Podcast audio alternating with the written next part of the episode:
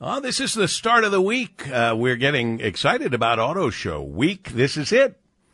We'll be broadcasting, the whole team will be uh, from WJR this coming uh, Wednesday and Thursday. Then Friday, of course, it's charity preview. My pleasure to help out emceeing the uh, the uh, charity preview and the ribbon cutting, and then we'll have a special broadcast. I think Lloyd Jackson and Marie Osborne uh, handling the duties until I can get over there from the ribbon cutting. I think the broadcast will be six to seven thirty if I'm not mistaken, uh, 6 p.m. to 7:30 p.m. this uh, Friday. Meanwhile, I it's time to uh, dress up and show up to support our local community, both the auto industry and six children's charities. At Huntington Place this Friday, the North American International Detroit Auto Show charity preview.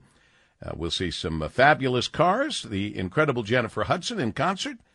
Uh, go to NAIAS, as in the uh, NAIAS uh, charity preview tickets, I guess, is the best uh, way to go ahead and do that. And the Detroit Auto Dealers Association, DADA, uh, today announcing one lucky Detroit Auto Show visitor may purchase a chance to win their choice of a Chevrolet Corvette, Ford Bronco Raptor, or Jeep Grand Wagoneer. Doesn't that's not right one lucky Detroit visitor may purchase a chance? No, everybody should be able to purchase a chance. One person will be the lucky winner. I'm sure that's what they meant there from the uh, the uh, PR firm. Anyway, so there's that, and then you heard me mention our good friend Michelle Murphy, executive director of Variety, the children's charity of Detroit, where you can buy a special ticket, a VIP ticket throughout the show, throughout the entire show. You can go to Michelle at varietydetroit.com, and you'll be you'll be helping. You'll see the show, and you'll be helping this wonderful children's charity. Michelle at varietydetroit.com. That's over and above all the people you'll help at the charity preview. We've talked to uh, Perry Johnson just recently, businessman, local GOP presidential candidate, and he's uh, he's making some good noise again. Perry, welcome back to the uh, Paul W. Smith Focus Show. Well, thank you for having me. You are now saying You've started a PAC and you've committed to matching a million dollars for politically persecuted moms, dads, and grandparents. Explain this. Well, some of you may not be aware of the fact that they decided to go after the electors. These are really not activists, they're just people that love America and vote. And they were asked by the president of the United States to become electors in the event that something happened in court and the court ruled that the elections were probably not run in a valid way. If that had happened, we have a technical procedure that has to be followed in order to continue with our election process.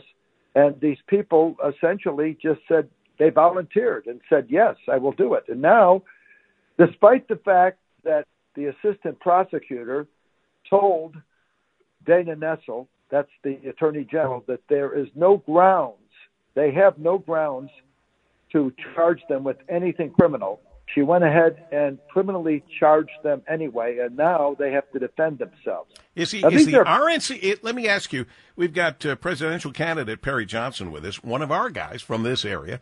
Uh, did the RNC step up to help these people? No, they did nothing. They're doing nothing. These poor people. You have people here. The one lady was crying. She is on Social Security. There, you're talking about people that are in their 70s and you have people out there that love this country. They didn't do anything they thought was wrong. And in fact, what they did, I can't even determine how anybody can see it's criminal in any way. All they're doing is things that uh, they think are need to be done just to follow the Constitution. If something were to have happened in court, and now here we have them being prosecuted, they don't have the money to spend 150 to 200 thousand dollars for an attorney. They can't defend themselves. They're living on Social Security.